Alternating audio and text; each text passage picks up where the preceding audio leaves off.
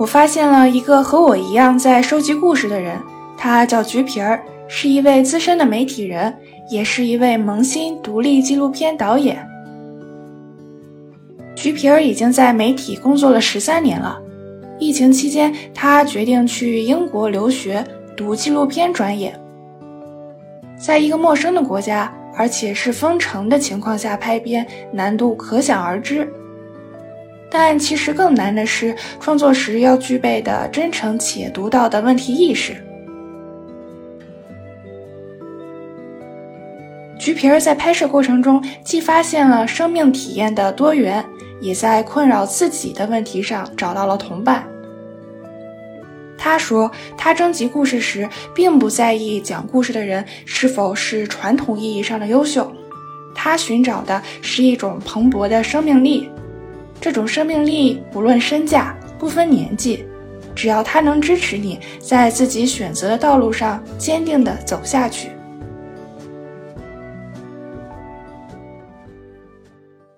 那我就先请您做个自我介绍，好不好？自我介绍。我最习惯的自我介绍是：我是大龄留学女青年橘皮儿，正式一点的吧。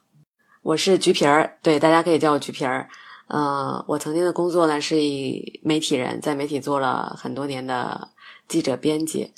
嗯，后来又学了纪录片导演，所以我现在是一名独立纪录片导演、制片人。欢迎橘皮儿。哎，橘皮儿这个名字有什么来头吗？起起那个 QQ 名字的时候，随便起了一个。当时手里面拿着个橘子吃橘子，然后就起了一个这样的一个 QQ 名。然后好多人都觉得我这个名字应该有什么来头，还有人说：“哎呀，你这个是不是一个伤感的名字呀？是不是觉得吃了橘子皮就被抛弃掉了？”我说：“真没有，我说这是一个愉快的名字。”啊，哎，是不是说明你比较随性呀？我挺随性的，我觉得我挺双子座的，我喜欢一些无厘头的，然后看样子比较新奇一些的想法吧，非常典型的双子座。哎，那菊萍，你之前是在一个什么样的媒体工作？我之前是在《环球时报》工作，然后工作了十三年的样子。那你是做什么样的报道呢？我做的报道可能大家会觉得很羡慕，特别是在现在的这个时期。我之前一直是做关于旅游的内容的报道。哦，你就是那种带薪旅游，把这句话掐掉。好，但是确实会因为工作的关系吧，可能会有经常出差呀、出国呀，或者是就是去其他省市啊，这种考察各个旅游景点呀，或者旅游行业的一些问题啊，会经常。会有一些出差的机会吧，这个确实是。明白。然后你写的也是文字稿居多。对，我之前一直是做文字工作的，写的都是文字。那你是对影像也比较感兴趣，所以又去读了纪录片的硕士项目吗？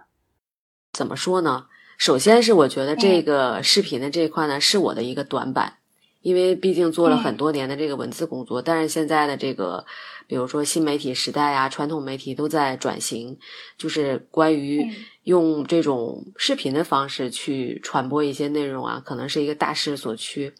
首先，我认识到这是我的一个短板。另外一个方面就是像你说的那样，我确实对这个有些感兴趣。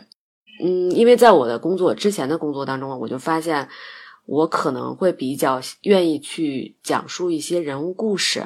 然后我就觉得，那如果说。我喜欢和擅长去讲这个故事的话，那如果换一种方式呢？用影像的这种方式去，它同样也是讲故事嘛。所以我说，那纪录片应该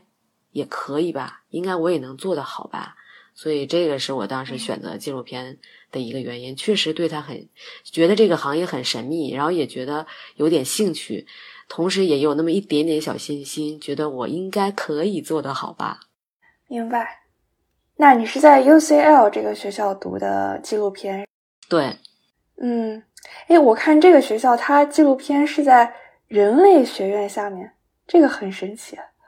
对，这个就是绝对是也是一个我选择这个专业，也是这个专业能够选择我的一个原因。很多的学校，呃，可能会把这种纪录片呀放在跟影视制作相关的这种。院系下边，就是它是一个，比如说艺术类的呀，呃，可能会需要你有很深厚的一些影视制作的一些基础呀，呃，但是 UCL 的这个人类学院下面这个纪录片，它在招招生的时候，就是明确的表示你可以没有任何的基础，但是他会需要去考察一个你讲故事的能力，比如说你可以去拍一个片子。或者是可以完成他，就是在招生的时候有一个那种就讲故事的一个看图片讲故事的这样的一个考察，就他会考察你是否有这一方面的一个能力。但是呢，他也明确的要求是你学任何专业都可以报我们的这个纪录片。我觉得他之所以放在人类学院下面呢，就是它其实嗯会更加的考察锻炼你一个什么能力呢？锻炼你在就是发现你身边的这些。社会问题啊，社会现象呀，人类就是人类学下面，它会考察这个整个关于人类的思索一些问题吧。所以我觉得它其实更锻炼的是你要有发现这些问题、发现人物的这个能力，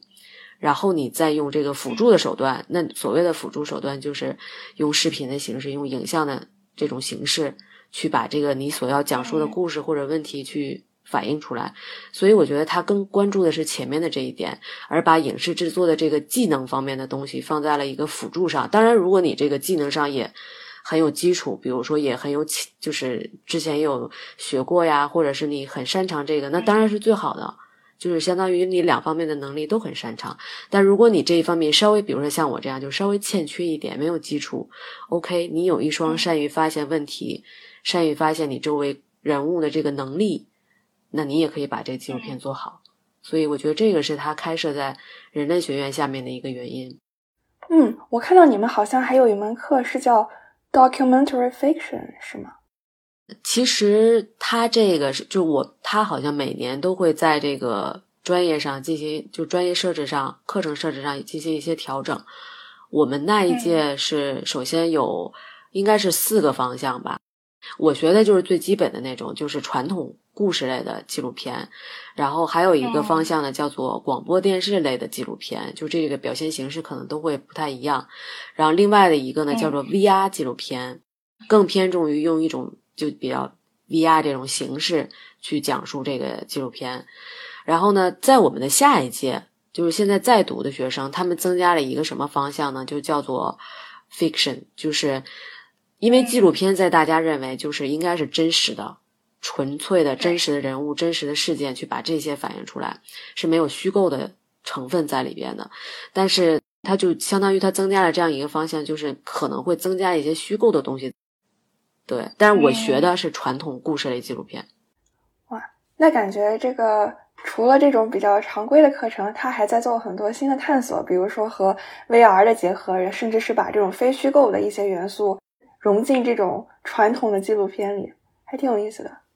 因为给我们授课的这些导师，他们都是纪录片导演出身，他也会自己在做一些片子啊什么什么的，所以他们其实在这个行业里面已经摸爬滚打了很多年了。他关于纪录片的这个会有很多一些思考，就比如说我们其中一个导师，他会在研究的就是关于纪录片里面这个人物、人物主人公和导演之间的这个关系，包括说你最后呈现。你去拍摄这样的一个人物，但是你最后拍摄出来剪辑的这样的一个片子，实际上是加入了很多导演的这个主观意识在里边的，就他对于这个人或者这个事件的认识。所以说，其实我们有一个非常在这个行业里面有一个问题，就是纪录片它到底是不是客观的？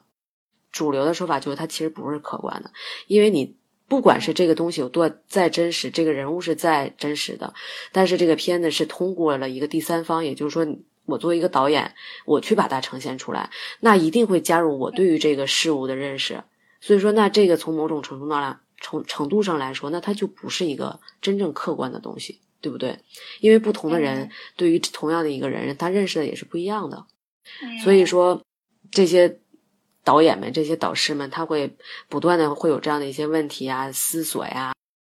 甚至每个导演他都会有他的风格，所以我觉得这也是这个专业的这个课程设置啊，包括专业方向在不停的调整的一个原因。就他也在去探索不同的这个纪录片的表现形式，还可以去做哪些的尝试？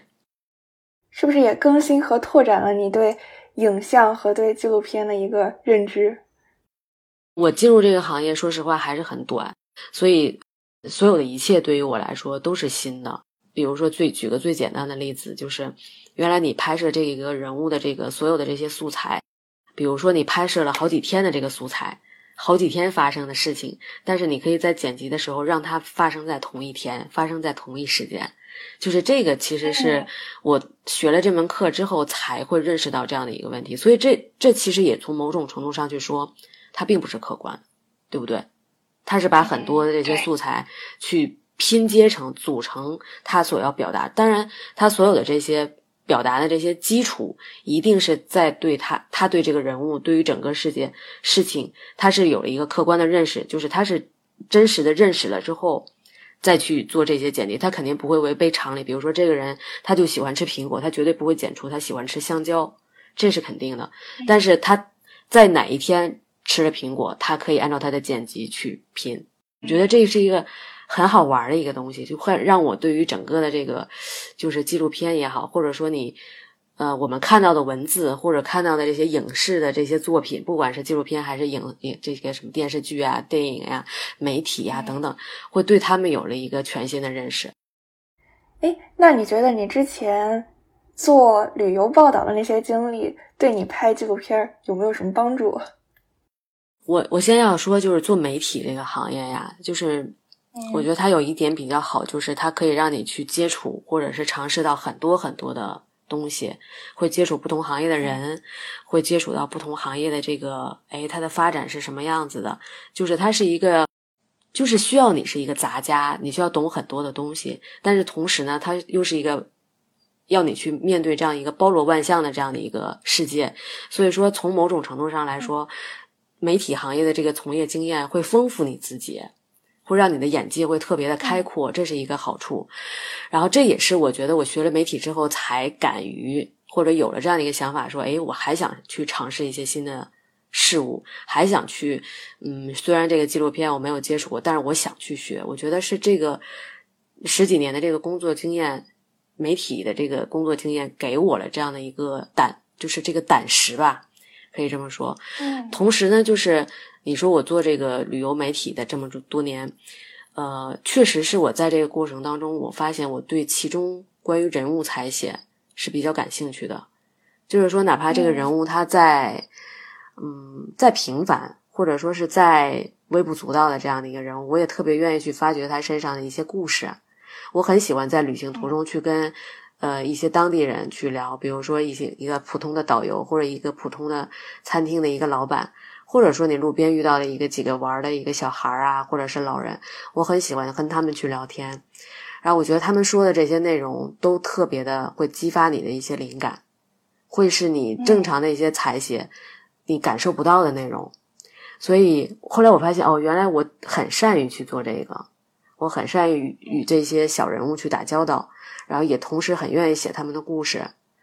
然后我发现纪录片它其实很需要你这样的一个能力。他需要的就是你能够发现你身边的这些很普通的一个人，因为我们坚信一点的就是他再普通的一个人，他一定会有他身上不平凡的故事。而我们拍摄的这些纪录片，我们并不一定要去展现一个多么伟大的一个人，做了多么大贡献的一个人的一个故事。我们最难能可贵的就是一个小人物身上的一个故事或者经历，去激发更多人的一个共鸣，这个是他的魅力所在。所以我发，所以我觉得这是我在之前的工作中发现我好像有那么一点点小兴趣和能力所在，所以这一点也正好用在了我的这个纪录片的学习当中。我发现我在就是挖掘人物的时候，这个能力是受到了导师的认可的。哎，那感觉你找到拍摄对象应该也比较容易。找拍摄对象这个过程是真的很艰辛，但是我觉得好像我比其他的同学要稍微来的容易一些。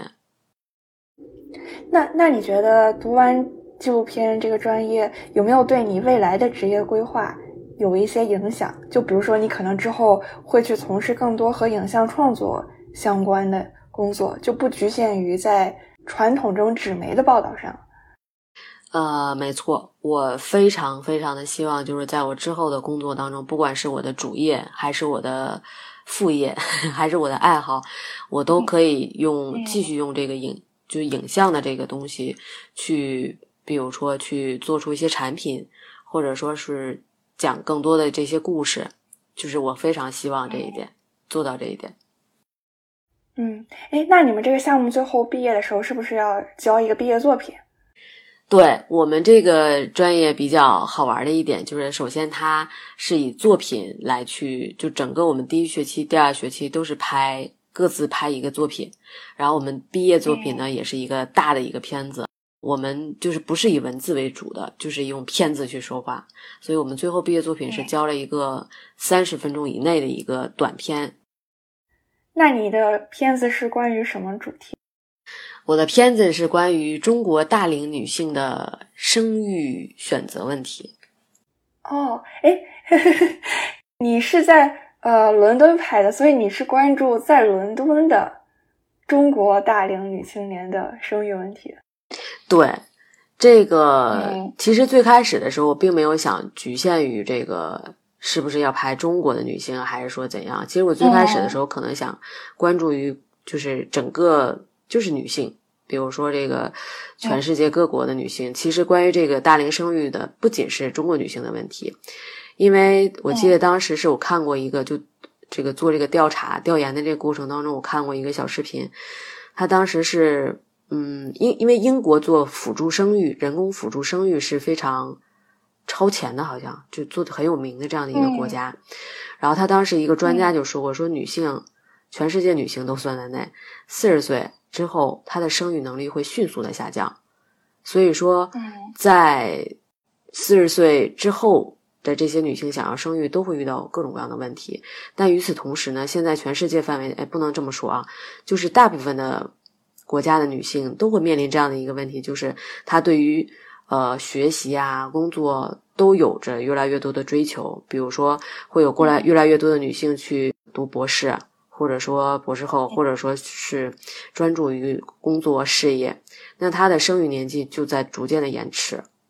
所以这是一个全世界都在关注的一个问题，就是女性，但是女性的生育，它确实这就是一个自然规律，四十岁四十岁之后就是有很大困难，所以他当时建议的一点就是，如果大家有想要辅助生生育的这个想法，一定要在四十岁之前就去开始做，因为你等到四十岁之后，你比如说你想去。啊，冻卵也好，或者是人工受精也好，或者是体外，就是各种各样的方式，你的成活率或者是胜，就是胜利的这个比率都非常非常低。所以他当时我靠，当时看的是这样的一个，然后其实我当时呢，所以我最开始想的拍的就是关于整个全球女性的这样的一个大的话题，但是后来是因为这个疫情的情况嘛，因为当时英国的疫情还比较严重，我拍毕业作品的时候。所以就遇到了一个问题，就是我想要去其他国家去拍摄是不太现实的，所以相当于就是局限于我只能在英国去拍这个东西，在英国去拍呢，那后来我就发现说，呃，我在跟导师去聊的时候，导师就发现说，其实我为什么对这个话题感兴趣，是因为我本人就有这样的一个不能说是困扰吧，是我自己在思索的一个问题，因为我现在也面临着说马上要到四十岁。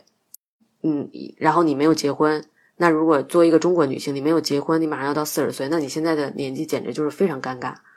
你这个生育就是你人生当中最大的一个坎儿了，已经，对吧？很多女性可能会现在会非常着急。虽然说我的家庭没有说给我很大的压力，但是我自己依然会去思考说，那我是不是应该去，我到底应不应该放弃生生育这件事情？因为你你你的自然规律，你的人人体的这个。自然规律下，四十岁你已经要丧失这个能力了，或者说已经要开始面临困难了，但是你却没有结婚。但是在中国呢，你没有结婚，可能生育又不是一个那么提倡的事情，所以那就就是问题。后来在导师的鼓励下，他说：“那其实你可以去关注一下中国女性的想法。”然后呢，我当时觉得这个问题很难，因为我要在英国去找中国女性，那岂不是更难？那不如在英国去找英国女性了，对吧？而且，其实当时我也不是特别确定的一点是，到底其他的女性是怎么想的？是不是说只有我一个人思索过这个问题？其他人真的也会有这样的困扰吗？所以我当时是很不确定的。但是在他的鼓励下呢，我还是去在，就是当时在我的自媒体账号上去发了这样的一个帖子，就是说我现在是有这样的一个想法，我不知道是不是也有跟我年纪相仿的中国女性也有着同样的思索或者是困扰。出乎我的意料的就是这篇帖子在我发布的一星期之内就收到了几百条的回复，大家的反应就是我我发现原来不是我一个人有这样的思索，甚至说更多的女性被这个问题困扰了许久。而且他们面临的问题压力可能比我要大很多，因为可能有很多家庭相对比较传统，还认为说女性一定要在一定年纪结婚，一定要生育孩子，就是一个你必须要完成的一个刚性的任务。如果在这样的一个压力下，很多女性她可能承受的不该选择的这种就不知道该怎么选择的这种状态，比我要更难。所以我发现哦，他这这确实是一个问题，所以是。这些回复给了我一个动力，让我坚持去把这个主题去拍下去，然后确实也也没有辜负我的这个希望吧，就确实也呈现了一个不错的一个作品。明白，就是你发现这个话题是一个很普遍而且很重要的话题，同时你自己也是一个很适合讲述这个故事和话题的人，因为你自己可能也有类似的焦虑，所以就。特别适合作为你的这个毕业作品的主题，对，就相对比较有说服力吧。因为你自己，我同样也是一个有，我自己也有这样的一个思索，我了解这群女性面临的什么问题，所以我可能会更加对他们的一些感，就是我知道他们会有什么样的困扰，然后呢，嗯，我也会跟他们感同身受，所以从这一点来说，这个片子会更加有说服力，就比第三方，就是你站在一个局外人的一个身份去拍这个片子，会更加有说服力。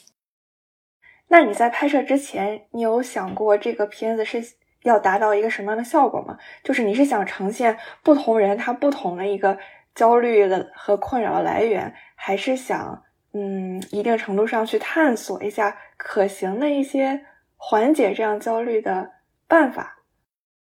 嗯，整个拍摄就整个的想法是随着你这个拍摄的过程。逐渐发生变化的。我最开始的时候呢，我就是想说，我想把这个问题反映出来，就是大家对于大龄生育的这个事情，首先大家确实面临着这个困困境，然后大家也有不同的想法。总体来说，其实就是一个生育选择的问题，就是我到底要不要生，怎么生，这其实是应该女性掌握主动权的一件事情。但是在中国的环境下，女性没有这个大龄女性的生育没有一个主动权。比如说，我是不是一定要生？我不生的话，可不可以？这是一个问题。另一个问题就是，如果我想生，但是我却没有结婚，我有没有这个权利去生？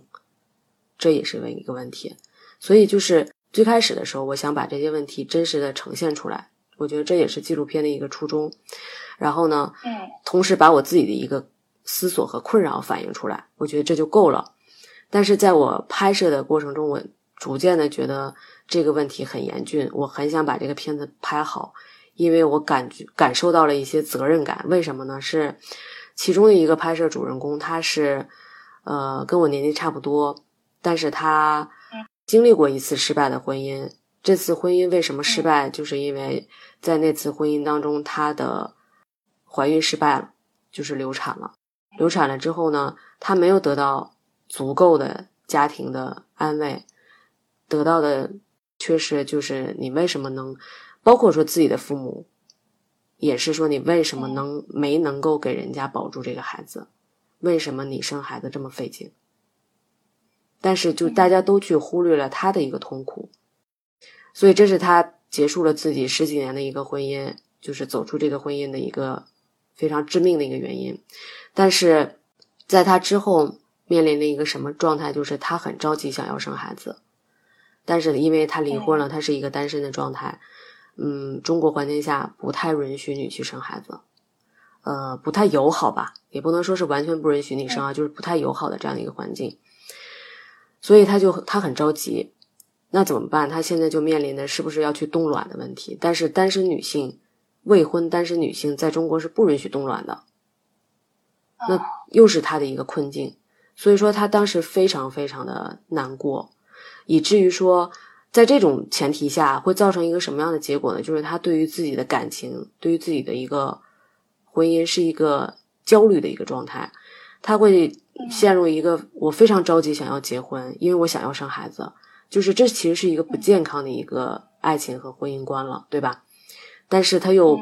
因为种种的这个压力下，他不得不把自己逼到这样的一个程度上，所以我当时就忽然觉得说。大龄女性在面临生育的这个话题上承承受的实在是太多了。她当时跟我说的一点就是，她我我我希望能够接受你的拍摄，呃，就是我希望能把我现在的困扰反映给你，让你拍出来，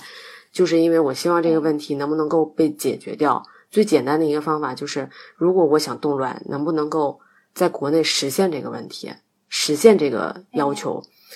我忽然觉得就有了这个责任感。我觉得那。我应该把这个片子拍好，我拍好了之后，可能才会有更多的人看到这些，看到这个片子，也才会有可能会被大家认识到这个问题。那纪录片可能更多我们的就是承担了一些社会社会责任，那看到了这个问题，那才可能会被解决掉。所以在那一刻，当他被跟我说这些的时候，我才。把我想要完成这个片子，更好的完成这个片子，才把这个信念更加坚定下来了。啊，那他是唯一的主人公吗？还是这个片子里面还有一些其他不同的声音？嗯，我这个片子其实我我想要表达的就是不同的声音，不同的生育选择，反映的一个问题就是，所有的这些选择其实对于女性来说承担的压力都很大。我其实最开始选择了。三个除我之外，三个主人公，但是后来因为篇幅的限制，我删掉了一个主人公，因为嗯，导师的意见就是他觉得我可以，我应该把更多的把我自己自己的一些想法，把我自己去放在这个片子里面去，所以片子最后删掉了一个，然后这几个主人公的选择，一个就是我刚才跟你说的那个人物，另一个呢，他是一个。四十二岁了，应该是，但是他是在英国生活，呃，他是选择了就是自己单身生育，买的精子自己生的一个孩子，然后另外一个就是本来想要去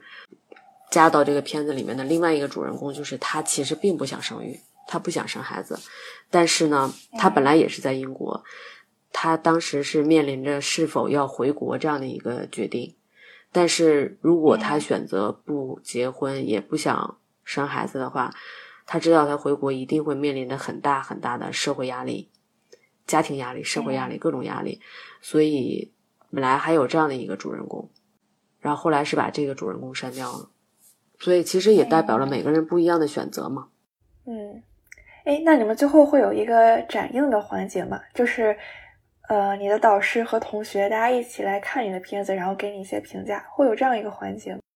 对我们，我们每一学期的学，就是这个作品拍摄之后，都会有这样的一个展映，嗯，还会有一个小规模的一个导演接受观众采访的一个小过程。啊，哎，那当时观众问你什么问题了呀？观众，我想想，问的我最让我印象深刻的问题，就是因为其实我这个片子它。他的一个就是整个呈现的一个方式，就是是因为我有这样的一个疑惑，确实是这样的。我有这样的疑惑，就是我到底要不要生，到底要怎么选择，我自己不知道怎么办，所以我才去找到这些人，去看每个人的选择，每个人的状态是什么样的。呃，所以当时有一个同学问我，他说：“那你拍了这个片子之后，你有想明白你要怎么去选择吗？”我说：“没有。”我说：“因为这个片子最后它也是一个开放的结局，就是。”其实每一种选择，他都要承担很大很大的压力，他都有很多很多的问题，所以到底应该怎么选择，其实我也并不知道。这是一个很让人去有很多问题需要解决，同时呢，也很值得大家去思考的这样的一个问题，这样的一个主题吧。所以我说，我我没有我没有想好，因为 每一选每一个选择都会面临着很多问题。穿了冬，裂了缝，预备迎接一个梦。OK 绷，遮住痛，要把苍白都填充。哎，那你也是在英国生活了一两年，你觉得欧洲社会他们那边是怎么看待大龄单身男女的？我觉得这个可能是就是欧洲的这个环境下，对于性别、对于年纪相对比较友好的一个情况吧。就是对于你所谓的，他们没有所谓的这个大龄单身呀这样的概 念，就完全是你自己的一个自由的一个选择。你比如说像我在第一学期拍摄的一个主人公是一个老头，八十多岁老头，他就一辈子都没结婚。最开始的时候我还问他，我说那你为什么选择没有结婚？他说这不是一个选择，他说这就是一个自然而然发生的一件事情。我没有说我就选择不结婚，或者说我选择一定要结婚。那我那这就是我一个生活状态，哎，我觉得忽然间觉得他这句话说的好好呀，就是其实我觉得这是中国现在比较缺乏的一个一个条件吧，就是你是否可以自由的去选择你的一个生活状态。但是现在我觉得现在正在变得越来越好，对社会环境呀这种会尊重一些个人选择，但是确实还会有这样的一些问题，就是你。到了一定年纪啊，你没有结婚啊，没有生孩子，特别对于女性来说，还是会有很多很多不友好的声音出现的。所以这是，嗯，中国现在的一些问题吧。然后也是欧洲来说相对比较友好的这样的，但是也不得不承认啊，你比如说像英国的这个单身的大龄女性，我曾经跟一些朋友去聊，他说，包括我在采就拍摄的过程中，也会遇到其他国家的一些女性。他们也会说，你说说，其实我也一样，我没结婚，没生孩子，我回家一样也会被我家里人问，你怎么没没做这件事情呀？包括说这个，当时我那个导师也说，就是，嗯，到了一定年纪啊，比如说四十岁左右呀，你在英国去选择是不是要换一个工作呀？或者说，就是其实他们也有很多很多的困扰，包括说还有一个女性，她是。也是快到四十岁了，她非常非常着急跟她的男朋友去结婚、生孩子，但是她的男朋友就不着急结婚，所以她也很困扰。所以其实这种困扰，我觉得可能各个国家的女性不能说每个国家某个国家女性没有这个困难，不能这么说。同一个世界，同样的催婚和中年危机。对，真的是这样。因为这个问题，我觉得最起最。我记得我的主人公在片子里面，他说了这样的一句话，我觉得是现实。虽然说有点夸张，但是确实是现实。他说：“上帝给女性一个生育的期限，这是最不公平的一件事情，最残忍的一件事情。”对，我觉得可能很多人会觉得，我还没有想好怎么样成为我自己，我就已经要先去成为一个妻子，成为一个母亲，或者是其他的角色。就因为有那样一个期限在那儿，对吧？我去完成我的梦想可以拖，然后我去学习一项新技能可以拖，但是我到底要不要成为一个母亲这件事情，好像有那么一个时间线在卡着你，好像你不能拖，就是 好像是这样。那这是你的毕业作品，有没有哪些同学的作品让你印象特别深刻的？有两个同学的作品我还印象挺深刻，一个呢，他反他拍就是，就确实是让我，哎，原来世界还是这样的。就他其中有一个呢，拍摄的是一个英国的残疾人一家的生活，就是英国的这个对于残疾人的这种福利待遇啊，什么什么的照顾还是很好的。然后呢，但是他们依然也有他们的困扰，就比如说。房屋可能要被国家收走呀，就是免费住的这个房子要被国家收走呀，呃，还有一系列的这个什么保障没有解决呀，等等等等，然后你就会觉得哦，原来这个 每个人的烦恼都是不一样的啊，就是你会觉得哟，原来你的保障已经都这么好了，但是你依然还有很多困扰，还有很多不满意的地方，这是我当时觉得很有趣的一点。然后另一个呢，他拍的是。也是关于中国女性的，她拍的是她的姥姥和她妈妈之间的故事，就是一个是以家庭为重的这种家庭主妇，另一个呢是一个事业型的女性，所以这就代表了两个中国两类女性嘛，然后她们之间的一个对话，然后她们的一些冲突吧，我觉得挺有意思的。这个片子很有意思，就是你身边的人，你身边的小事。但是它却反映了很大的一个问题，或者说引起很多人很多人的一个思考。我觉得这个确实是一个很好的片子。嗯，而且给我一种感觉，感觉纪录片像是把世界上很多折叠起来的角落慢慢展开，然后给更多的人看，嗯，然后引起大家的共鸣。嗯，对，我觉得纪录片就是它其实很考察一个，很考验一个导演他对于整个周围世界呀、社会的一个认知。我觉得特别考验这一点，就是他有一些认知、有一些思索之后。他才会去挖掘出来这些东西，然后用他擅长的方式去表现出来。我记得我在我看在这个学习过程中看过一个印象特别特别深刻的一个片子，叫做《十米跳台》。那个片子特别简单，它的场景一个一就只有一个，那个镜头也是固定镜头，就是游泳池的那个十米跳台上，他拍摄的一个每个人在他要。跳水之前的这个反应状态，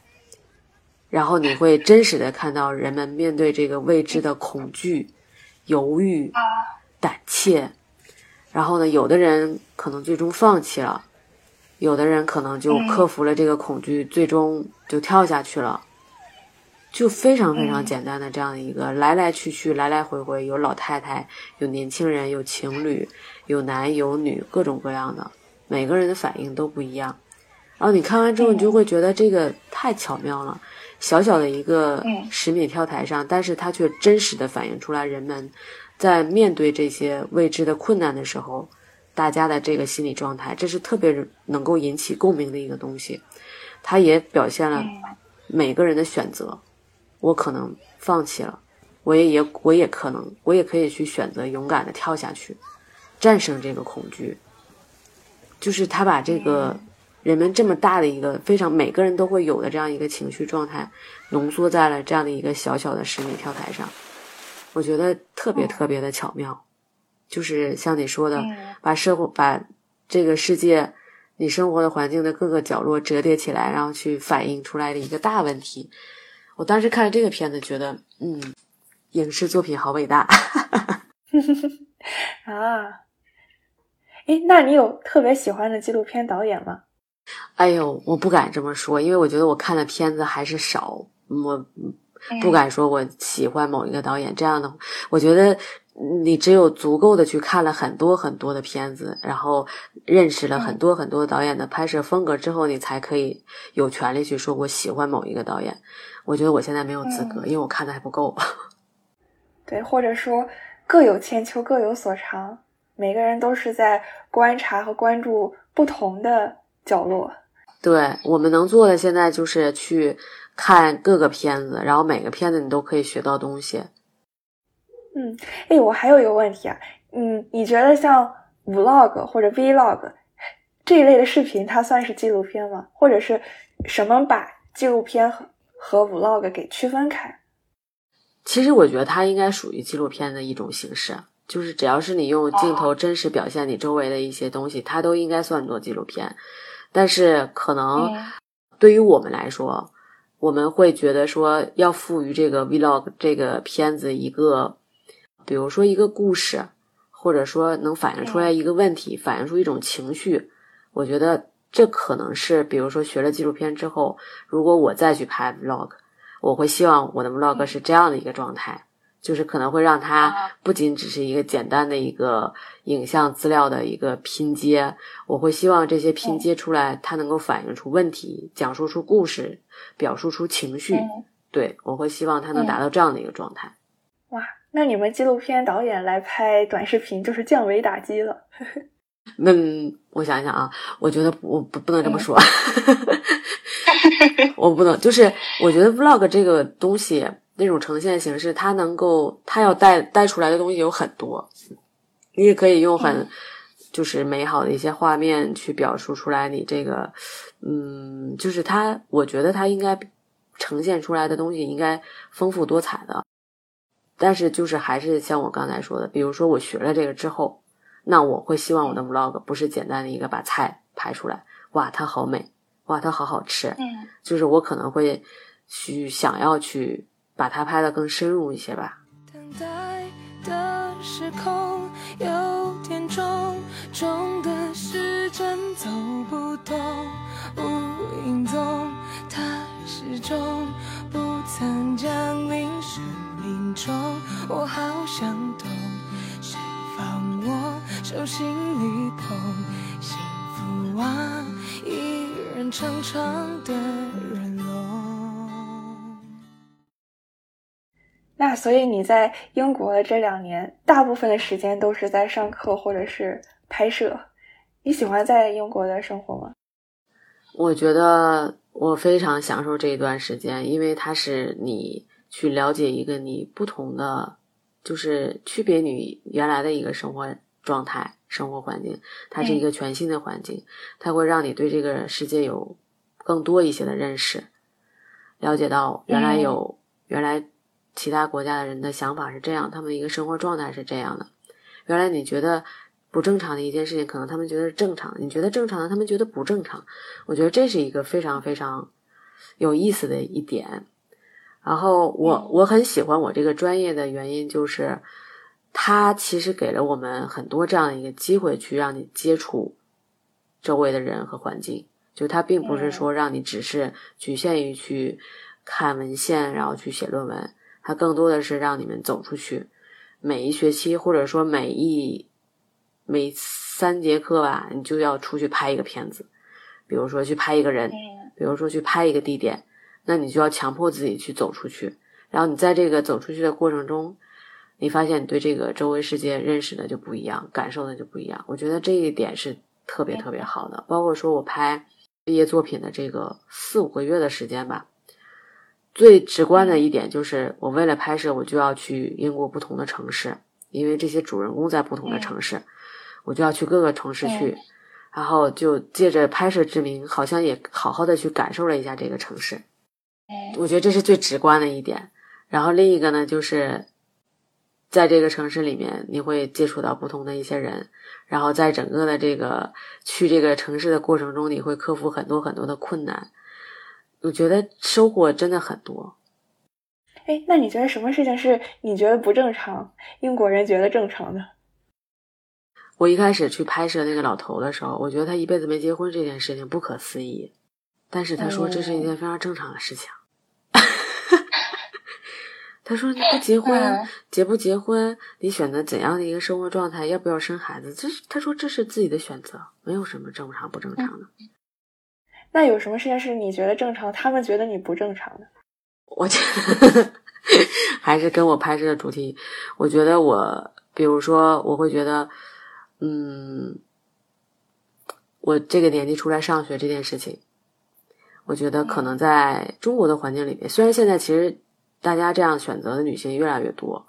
比如说放弃了工作，然后或者说我想要去追求继续去学习啊，换一个国家，换一个城市生活，现在很多很多，但是对于对还是相对比较少吧。所以我当时觉得我在我这样的一个年纪去跨专业去学习的这样的一个专业，呃，放弃了自己原来稳定的工作，我觉得这个事情好像是挺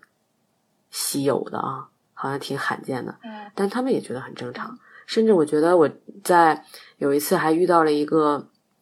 单身妈妈，嗯，就是我们俩聊天，好像是在买东西的时候遇见的吧。她是一个收银员，兼职的一个收银员，然后就聊起来了嘛。她问我干什么，我说我正在学习啊，然后就聊起了年纪。他说啊，我没看出来你很大。我说我也没有看出很你很大。他说我也那个刚刚结束了学习，我带着我的孩子一起，就是我带着孩子。然后我正在，我去年刚结束了我的学习，然后你就会发现，天呐，人家还可以带着单身带着孩子来去完成自己的这个学业，所以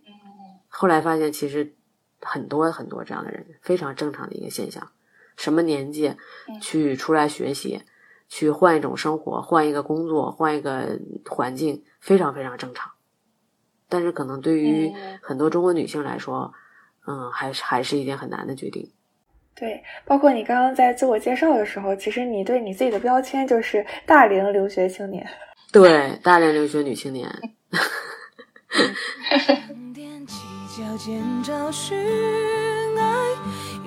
远的存在，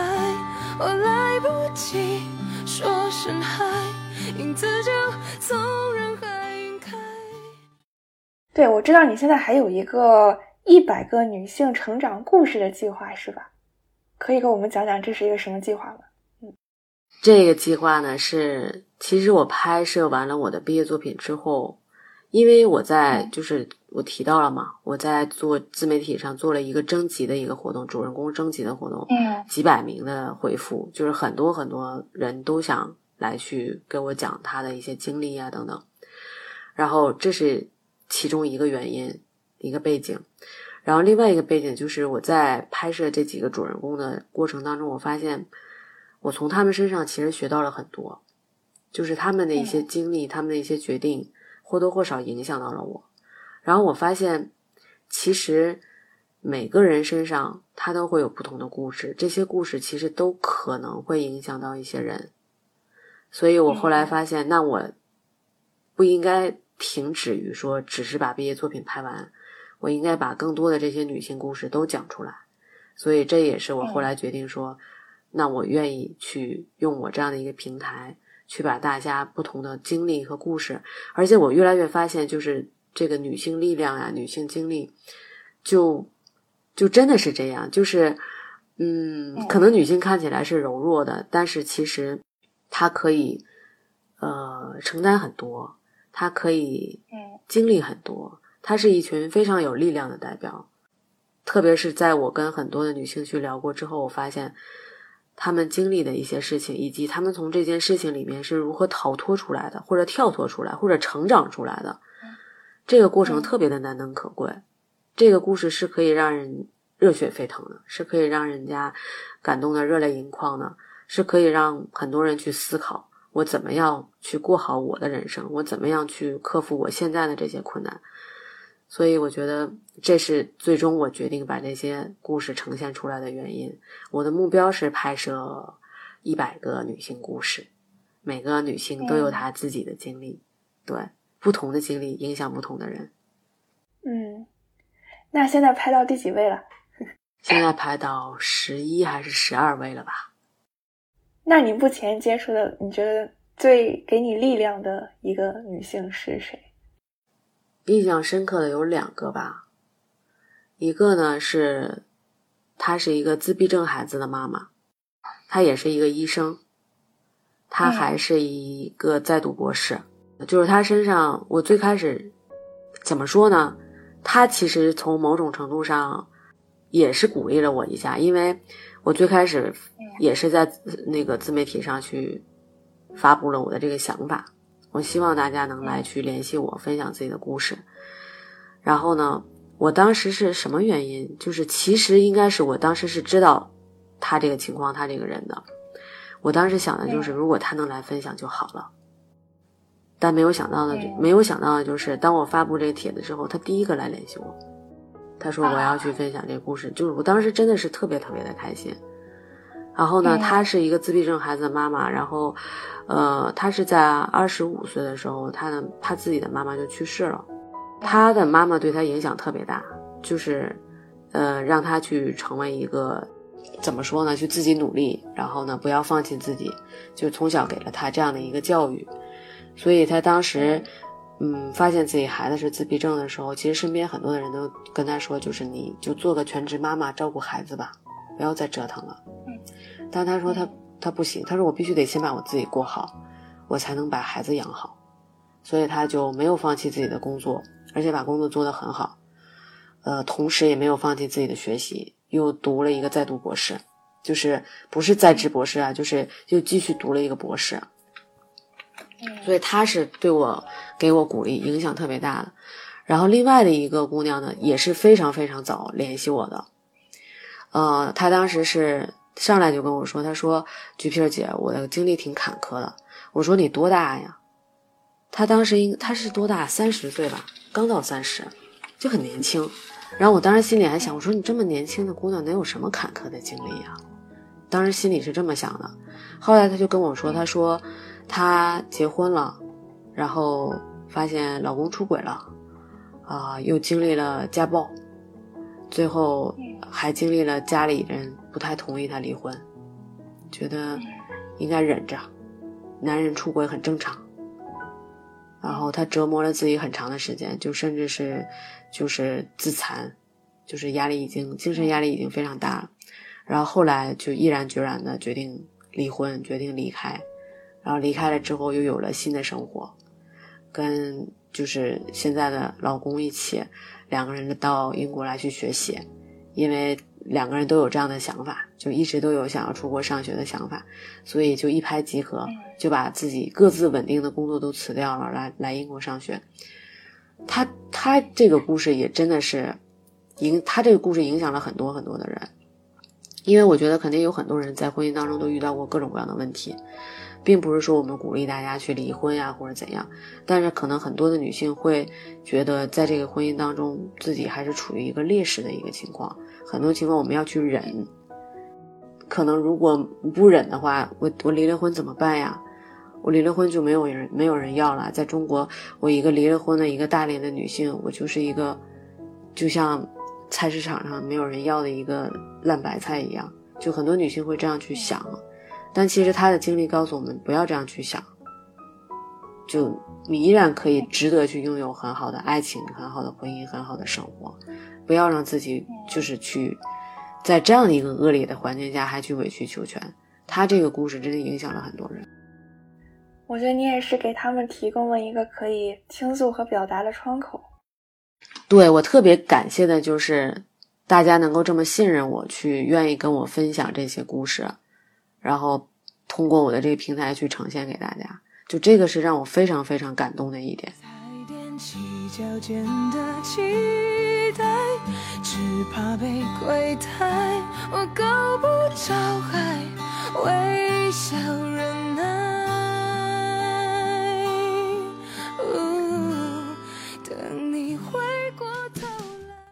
非常感谢橘皮儿今天做客我的节目。嗯，如果我们听听众中有朋友想要也想来你的这个计划分享自己的经历，或者是一些男性朋友，他觉得身边有特别让人钦佩的女性，也想介绍给你，他们应该怎么联系你呢？非常欢迎，首先非常非常欢迎，然后呢，可以可以加我的小红书私信我，或者是给我发邮件都可以。我的小红书账号橘皮儿，没有重名，全网全网全网同一个名儿，呃，那个叫那个有一个粉丝这么评价我，叫做叫什么？全网同名，坐不改姓，是呃那句话应该怎么说？就是 什么坐不改姓，什么什么不不更名的那个，反正就是全网同名橘皮儿。嗯，橘子的橘皮就是皮肤的皮，然后加一个儿。嗯，行，那大家可以去关注或者联系橘皮儿，然后也祝橘皮儿的这个计划能进展的顺利，早日啊早日积累到第一百位女性，嗯，或者是可以更多的女性。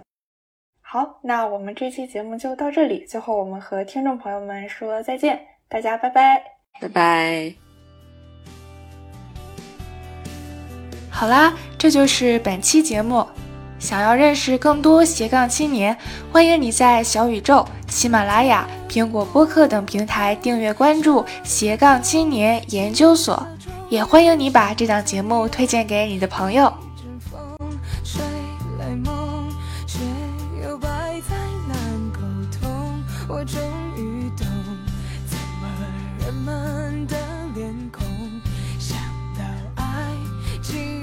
眼眶